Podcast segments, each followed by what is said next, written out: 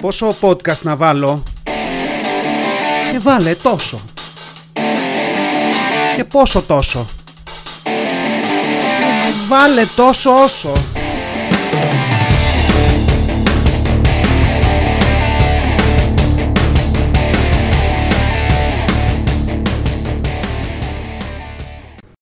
Εμ βέβαια, πρέπει να το πατήσεις για να γράψει.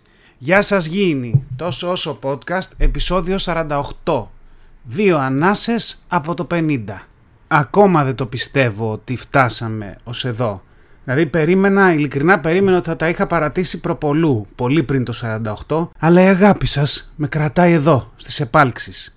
Κάτι τέτοια ωραία δεν λένε συνήθως που, που είναι ψέματα γιατί στην πραγματικότητα η ψωνάρα σε κρατάει εδώ. Δηλαδή όποια αγάπη είναι καλοδεχούμενη αλλά να μην λέμε και βλακίες θέλει πρώτα και πάνω απ' όλα ψώνιο για να βγάζεις ένα επεισόδιο τη βδομάδα 11 μήνες σερή μιλώντας για 25 λεπτά κάθε φορά για ό,τι σου κατέβει χωρίς κάποιος να σε πληρώνει. Για να είμαστε ειλικρινείς. Τώρα, καλωσορίζουμε τα νέα μέλη της παρέας, γιατί από ό,τι βλέπω αυξάνονται με, με ραγδαίους ρυθμούς οι followers σε κάθε πλατφόρμα, πάρτε μια καρέκλα και καθίστε. Θα βγάλουμε καφέ σε λίγο, φτηνό καφέ φίλτρου, νερωμένο, νομίζετε, και, και βουτήματα με μαρμελάδες μέσα. Ξέρετε, αυτά που δεν τα τρώει ποτέ κανείς και με τον καιρό τρίβονται και γίνονται αυτό το τρίμα που μένει στο κουτί, αυτό το τρίμα που κάποιος influencer wannabe masterchef θα σας πει στο TikTok ότι μπορείς να το πάρεις και να φτιάξεις ωραιότατη βάση για cheesecake.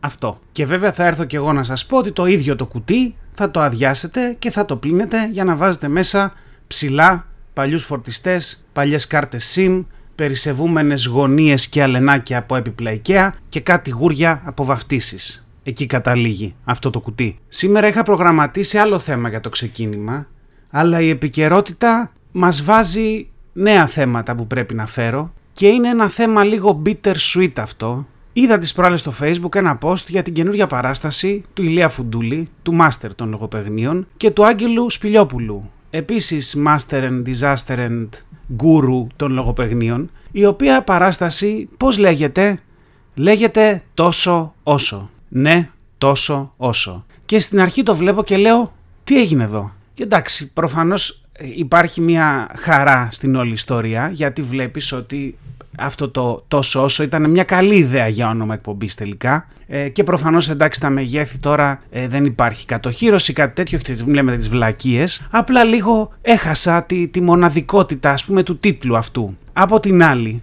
ο απαταιώνας μέσα μου σκέφτεται. Δύο καταξιωμένοι κομικοί έχουν μια παράσταση που λέγεται τόσο όσο. Εγώ εδώ και κάνα χρόνο κάνω ένα podcast που λέγεται τόσο όσο. Δεν μπορεί, ο κόσμος θα ψάξει. Και εκεί που θα βρει τα αποτελέσματα για την παράσταση κάπου παρακάτω, όχι πολύ μακριά, θα βρεθεί και το podcast. Άρα μπορεί κάποιος να ακούσει το podcast εξαιτίας της παράστασης. Θέλω να πιστεύω ότι μπορεί. Οπότε το ρεζουμέ όλο αυτού είναι ότι εγώ παλεύω εδώ και ένα χρόνο να κάνω γνωστό αυτό το podcast, τα φιλιά μου σε όσους και όσες και όσα μας ακολουθούν και μας ακούνε και τελικά η αναγνώριση, η ανακάλυψη αν θέλετε, γιατί η αναγνώριση είναι άλλο πράγμα, μπορεί και να έρθει από σπόντα. Το οποίο μια χαρά. Δηλαδή και πάλι, αν όντως το δει κόσμος, το ακούσει κόσμος αυτό το podcast εξαιτίας της παράστασης, εντάξει, έκανα την προσπάθειά μου, όχι μεγάλη, τόσο όσο, και τελικά έρχεται ένας εξωτερικός παράγοντας, πιθανά να φέρει σε αυτό το podcast τους ακροατές που δεν μπόρεσα εγώ με αίμα, δάκρυα, υδρότα και διαφημίσεις χορηγούμενες να φέρω εδώ και ένα χρόνο. Θα δούμε, θα δούμε. Και όπως έλεγα και στο, στο post που είχα κάνει στο facebook σχετικά υπάρχει καμία περίπτωση σε μια κουβέντα δύο ιστορικών της κομμωδίας στο μέλλον ο ένας να ρωτήσει ποια είναι η γνώμη σας για την επιρροή του τόσο όσο στη νεότερη ελληνική κομμωδία; Και ο άλλος να πει εννοείται την παράσταση των Φουντούλη Σπηλιόπουλου ή το podcast του Παλαβιτσίνη; Και ο άλλος να απαντήσει μα φυσικά εννοώ το podcast δεν υπάρχει περίπτωση να γίνει τέτοιος διάλογος, αλλά τι ωραίος διάλογος που θα ήταν αυτός αν γινότανε. Να πούμε λοιπόν εδώ καλή επιτυχία πραγματικά από καρδιά στην παράσταση των παιδιών. Είναι εκπληκτική η κομική και οι δύο. Εννοείται όταν έρθει η Αθήνα θα πάω να τη δω. Εννοείται να πάτε να τους δείτε όπου και όποτε μπορείτε. Και μετά από αυτή τη μικρή αλλά απαραίτητη παρένθεση, γυρνάμε στην κανονική ροή του προγράμματος. Θα συνεχίσουμε λοιπόν με ένα νέο από τον κλασικό μαραθώνιο που γίνηκε τις προάλλες στο κέντρο της Αθήνας. Τώρα, αν ανήκετε σε αυτούς που σας χάλασε το Σάββατο και η Κυριακή από τις κυκλοφοριακές ρυθμίσεις, ξεκολλήστε λίγο τη ζωή σας και κάντε μας τη χάρη. Δηλαδή κάντε μας τη χάρη γιατί έτρεξα τα 10 χιλιόμετρα το Σάββατο το απόγευμα, Οπότε έχω περάσει στην άλλη όχθη. Προσωρινά τουλάχιστον και είμαι σε φάση αθλητισμό, ζωή, υγεία. Οπότε συγγνώμη αν δεν μπορέσατε να κατέβετε κέντρο για ποτάκι. Έχετε άλλα 51 σουκού να το κάνετε. Έλεος κάπου. Και μια που ρωτάτε, να πω εδώ πολύ σύντομα ότι έτρεξα τα 10 χιλιόμετρα. Ευχαριστώ για την ερώτηση. Έκανα κάτω από μια ώρα που ήταν ο στόχος. Οπότε όλα καλά. Και όπως είχα τερματίσει εκεί και ήμανε μέσα στο Καλιμάρμαρο και μάζευα τις ανάσες μου για να βγω προς τα έξω, σκεφτόμουν ότι ξεκινώντας το τρέξιμο πριν από ένα χρόνο και δεν μπορούσα καν να φανταστώ ότι θα μπορέσω κάποια στιγμή να τρέξω για μία ώρα σε ρί χωρίς να με κυνηγάει κάποιος ή χωρίς να απειλείται η ζωή μου γενικότερα. Βέβαια, σε κάποιες περιπτώσεις το να τρέξεις μία ώρα σε ρί απειλεί τη ζωή σου, αλλά τέλος πάντων, έχω φίλους που ακόμα δεν μπορούν να βρουν νόημα σε όλο αυτό. Και το ακούω, δηλαδή το ακούω. Ωστόσο, Υπάρχει μια παρηγοριά στο να ξέρεις ότι μπορείς να τρέξεις για καμιά ώρα σε ρί, αν χρειαστεί να ξεφύγεις από κάνα μανιακό δολοφόνο, γιατί για κάποιο λόγο βρέθηκες να παίζεις το Παρασκευή και 13. Έτσι και απ' την άλλη ξέρετε όλοι αυτοί οι δολοφόνοι γρήγοροι δεν είναι βέβαια, γιατί τους βλέπετε και στις ταινίες περπατώντας πάνε. Και παρόλα αυτά πάντα κάπως τους προλαβαίνουν όλους. Τώρα θα μου πεις, εκεί υπάρχει και ο παράγοντας έπιπλο γιατί όλοι οι κομπάρσοι που σκοτώνονται έχουν πάντα μια περίεργη ικανότητα να σκουντουφλάνε σε κάθε έπιπλο του σκηνικού. Δηλαδή είναι, είναι τόσο ηλίθιο αυτό. Ότι τις προάλλες έβλεπα ένα θρίλερ και ένας από την παρέα σκόνταψε πάνω σε ένα έπιπλο που δεν είχε συναρμολογηθεί καν. Και λέω τώρα τον έφαγε, αλλά τελικά ο τύπος γλίτωσε. Και λέω γι' αυτό λένε η Κέα πρωτού τέλους μακάριζε. Αυτό ακριβώς. Αλλά για να γυρίσω στα προηγούμενα, ναι, ανήκω σε αυτούς που τρέχουν και για όσο καιρό ανήκω βέβαια, έχω δει τα άκρα και στην κοινότητα των δρομέων. Δηλαδή, εγώ δεν είμαι hardcore σαν αυτούς που φοράνε τόσο κοντό σορτσάκι για το τρέξιμο που είναι σχεδόν σπίντο. Δηλαδή, το, το, έχετε, το έχετε δει αυτό; Δηλαδή, τι μάστιγα. μεγάλα, αν θες να μας δείξεις το πουλί σου όσο τρέχεις, τρέξε γυμνός. Δηλαδή αυτό είναι σαν τον τύπο στα φιλαράκια, αν θυμάστε, που καθόταν σταυροπόδι και μπορούσε να τον εξετάσει ουρολόγος χωρίς να σηκωθεί από την καρέκλα. Και αυτό είναι το ένα άκρο. Υπάρχουν και άλλα πολλά άκρα. Υπάρχουν και αυτοί που φοράνε περισσότερα αξεσουάρ τρεξίματος από τα αξεσουάρ που φοράνε δεύτερα ονόματα στα μπουζούκια. Δηλαδή τσαντάκι, μπαντάνα, παγούρια νερό, άλατα, αμινοξέα, βιβλιάριο υγείας, κινητό με θήκη στο μπράτσο και ρολόι στο χέρι για να μετράνε από δυο μεριές την επίδοση, ακουστικά για μουσική. Και λες, ρε παιδιά, αν τρέχατε χωρίς αυτά τα δυο κιλά αξεσουάρ, θα κάνατε καλύτερο χρόνο. Εγώ εντάξει, εγώ είμαι κάπου στη μέση πάντα, έτσι, τόσο όσο.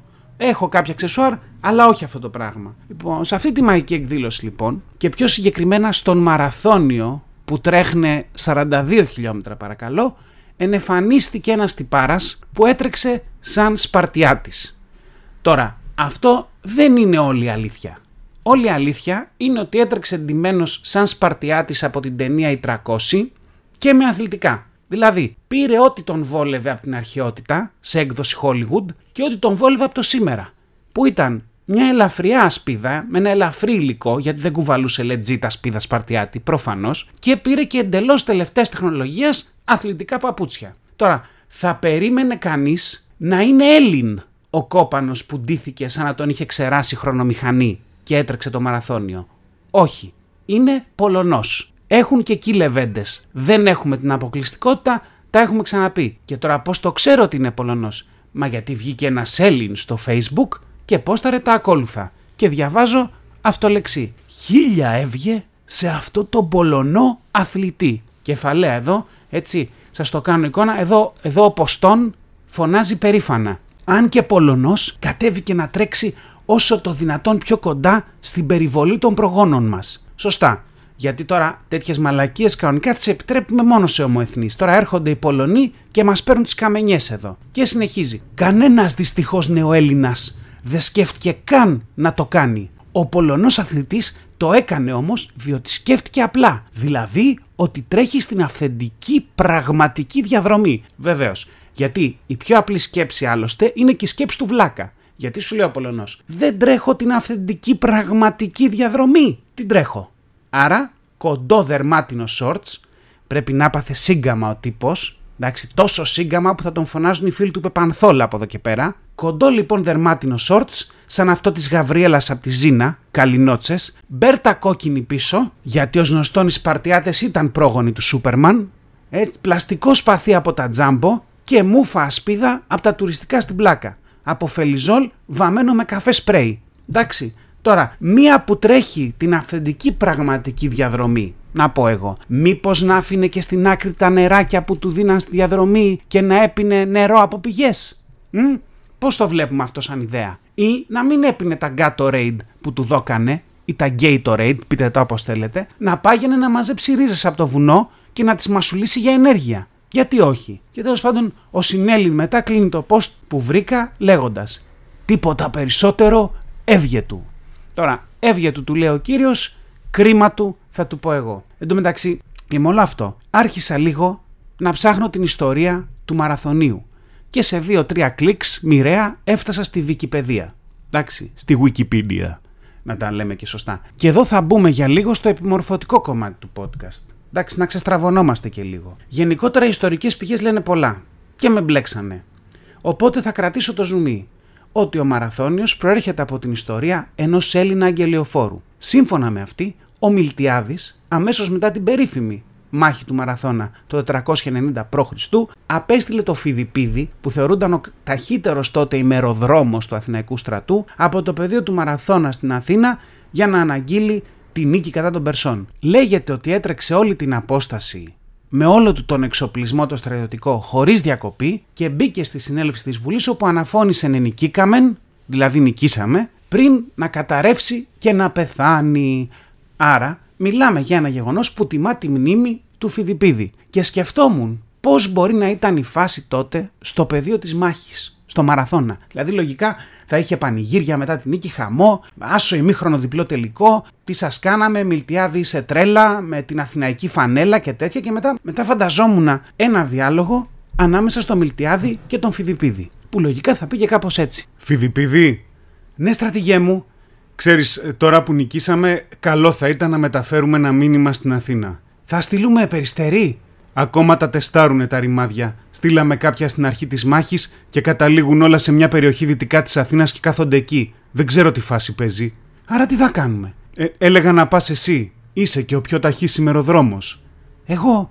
Είναι... Αυτό είναι 42 χιλιόμετρα. Δεν θέλω να πω 231,6 στάδια. Πού να το βγάλω αυτό, θα πεθάνω. Και αν πεθάνεις, τι είναι ο θάνατος μπροστά στην αιώνια δόξα; Ποια, ποια αιώνια δόξα, στρατηγέ μου; Ε, να, αν το κάνεις αυτό, είμαι σίγουρος ότι θα το συζητάνε για χρόνια. Δεν έχει ξαναγίνει κάτι αντίστοιχο. Θα γραφτεί στα βιβλία των ρεκόρ γίνε.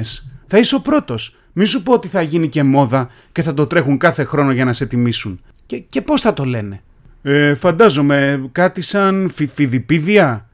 Αυτό ακούγεται σαν παιδική ασθένεια.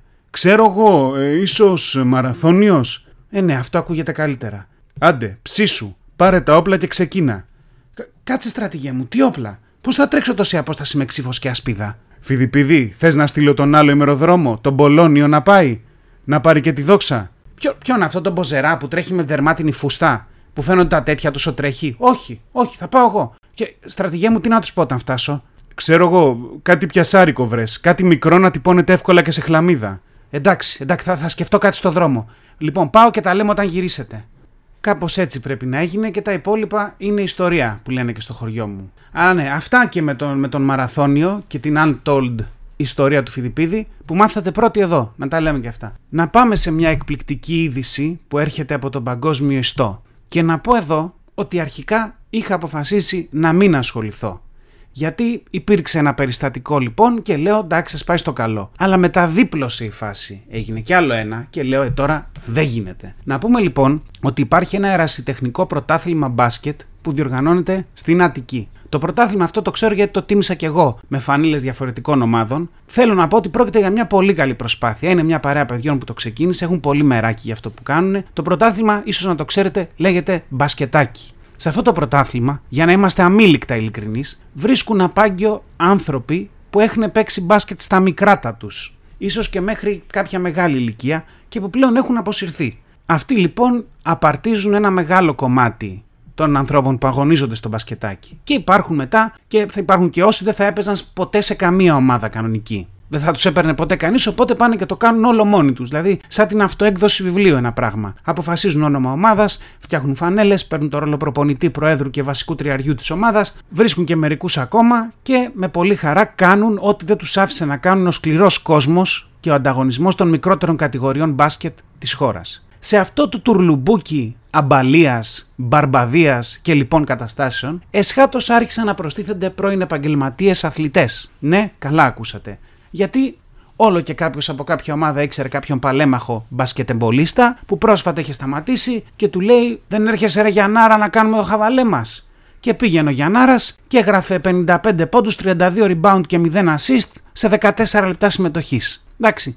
Και όλα καλά και όλα ωραία και χαβαλέ γιατί, γιατί ακόμα και όσοι έχαναν λέγανε ναι μας ξεσκίσανε αλλά να είχαν ένα παίχτη που είχε παίξει α1 και, και τον μάρκαρα και μια φορά δεν το έβαλε και πήρα και αυτόγραφο στο τέλος, δηλαδή win-win η κατάσταση. Και όλοι χαρούμενοι αν με ρωτάτε. Enters Νικόλας Παπάς. Ο Νικόλας Παπάς ένα μεγάλο τεράστιο τάλαντο της χώρας, ο οποίος αν με ρωτάτε he never reached his full potential. Ας πούμε, που το potential που έφτασε ήταν βέβαια ήδη αρκετά πιο πάνω από άλλους που το έφτασαν το δικό τους, εντάξει και σίγουρα πολύ πιο πάνω από το δικό μου, αλλά τέλος πάντων ήρθε λοιπόν ο Νικόλας, έπαιξε μερικά μάτς και κάπου εκεί στο τρίτο, τέταρτο παιχνίδι του κατεβάζει την μπάλα, τον πιέζει ένας αμυντικός, κάπως τη χάνει, ο διαιτητής δεν δίνει φάουλ και τι κάνει ο Νικόλας, δέχεται το λάθος; Όχι. Σηκώνει χεράκι προς τους συμπαίκτες, sorry μαλακία μου και επιστρέφει στην άμυνα; Όχι. Πετάει την μπάλα στο κεφάλι του διαιτητή; Ντιν, ντιν, ντιν. Αυτό. Ένας παίχτης λοιπόν που έπαιξε τον τελευταίο του επαγγελματικό αγώνα με τον Παναθηναϊκό, αν δεν κάνω λάθος, κάπου στο Μάιο του 2023, μετά από 6 μηνάκια αποβάλλεται σε αγώνα ερασιτεχνικού πρωταθλήματος επειδή πέταξε μπάλα στο κεφάλι του διαιτητή. Τι είχε κάνει ο Νικόλας σε αυτό το μάτς μέχρι εκείνη τη στιγμή; Είχε 41 πόντους με 15 στις 20 βολές, 4 στα 10 δίποντα, 6 στα 20 τρίποντα και 14 rebound. Δεν την έδινε ούτε από το αριστερό στο δεξί χέρι, με λίγα λόγια. Και έτσι, όπως μας ενημερώνει το άρθρο που διάβασα, ο Τριποντιακός, αυτό τώρα, αν μιλάει για τρεις ποντίους, είναι το χειρότερο όνομα ομάδας. Ο Τριποντιακός λοιπόν δεν θα έχει στη συνέχεια τη σεζόν μαζί του τον πρώην παίχτη του Παναθηναϊκού που κυριαρχούσε σε αυτό το επίπεδο απέναντι σε ερασιτέχνες καλαθοσφαιριστές. Ρίχνει και το καρφάκι του το άρθρο. Γίνεται λοιπόν αυτό και λέω εντάξει, ας μην το πω στο podcast, δεν χρειάζεται. Αλλά μετά από δύο-τρεις μέρες διαβάζω. Νέα επίθεση βετεράνου παίχτη της Α1 σε διαιτητή σε ερασιτεχνικό πρωτάθλημα.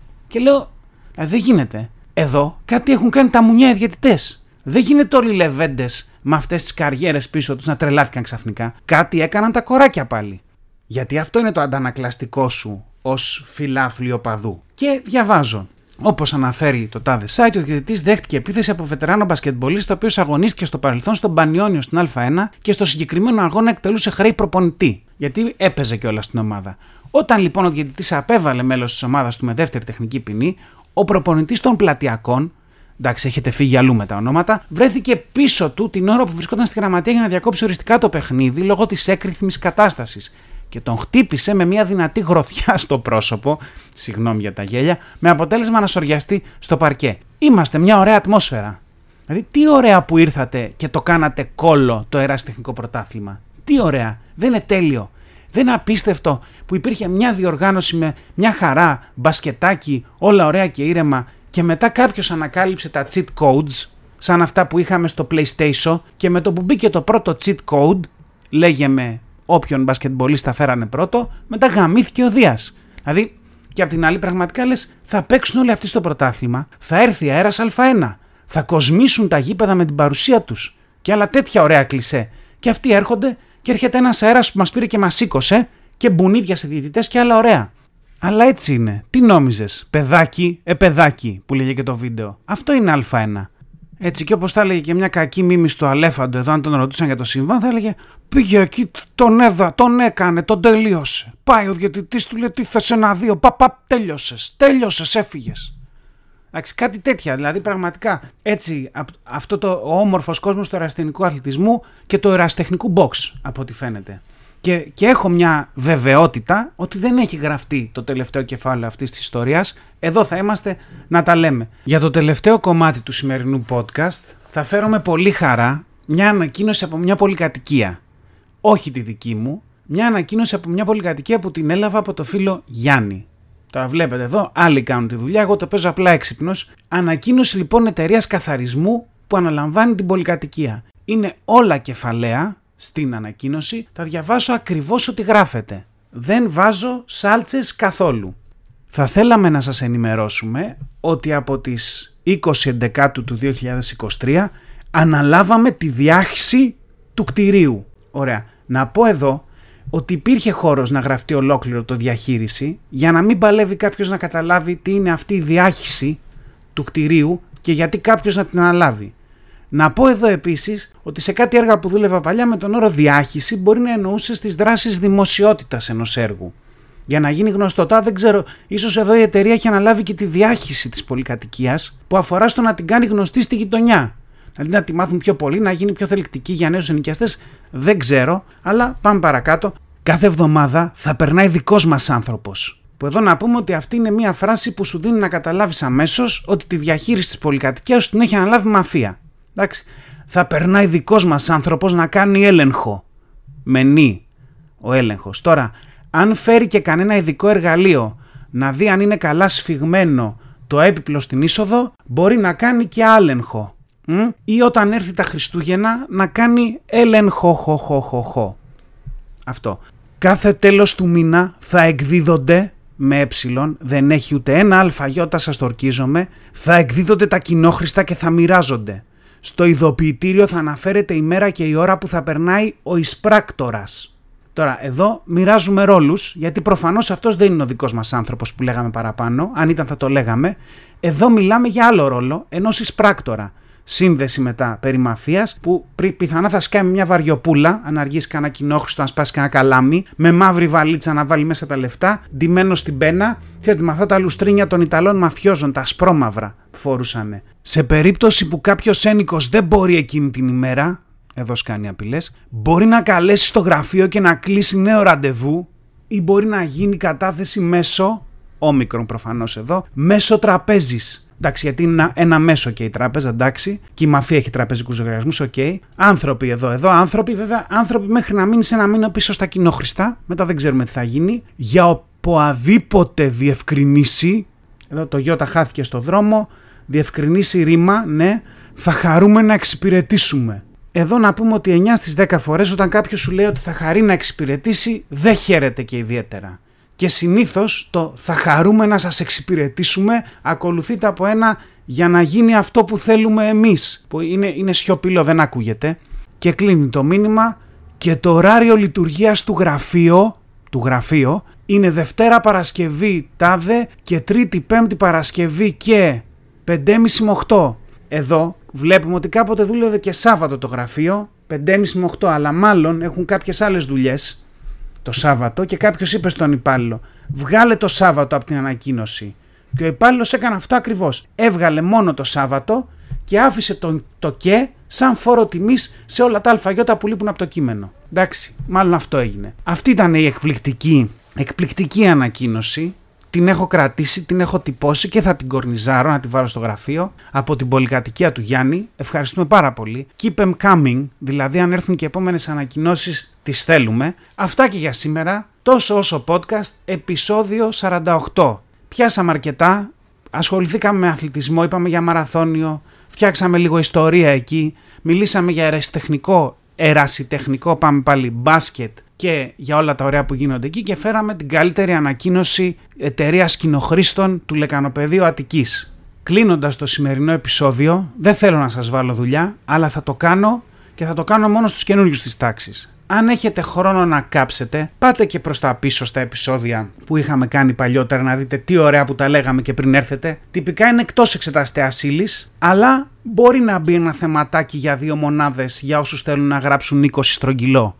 Ε, το θυμάστε αυτή τη βλακία που μας κάνουν στο σχολείο στους ψυχαναγκαστικούς και στους φίτουκλε για να μην πάρουμε ούτε μισή μέρα ρεπό από το, το ρημάδι το διάβασμα. Αυτό, ένα τέτοιο λοιπόν. Καλό υπόλοιπο εβδομάδας, να περνάτε όπως θέτε και τα λέμε σύντομα. Φιλιά! Ήταν ένα podcast τόσο όσο. Μέχρι να τα ξαναπούμε, να γκρινιάζετε λιγότερο, να γελάτε περισσότερο και να περνάτε όμορφα. Κάπου εδώ είχα βάλει ένα πάρτε φροντίδα εκ του αγγλικού take care και οι φίλοι μου μου είπαν ότι ήταν πολύ cringe και το έβγαλα. Ή μήπως όχι. Φιλιά πολλά